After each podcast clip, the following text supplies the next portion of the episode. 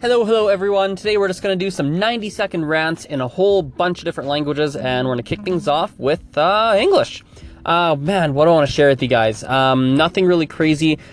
Kind of a busy past few days. Very, very ram-packed schedule.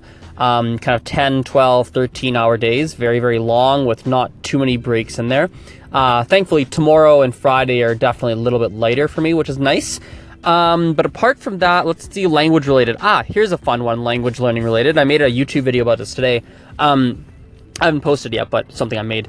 Um, it's actually funny. I had a question from someone who's basically like, "Hey, Azren, I want to I want to learn this language, and I need to do it for X, Y, Z reasons." Like, and I quote, basically said something to the effect of like, "What what what do I need to do to get there?" And the way it was said to me, right, was like, the guy wasn't overly passionate about the language. It's more like, what's it gonna take? Just give it to me up front, kind of like I'm giving a, a pill to, like a non sugar coated pill.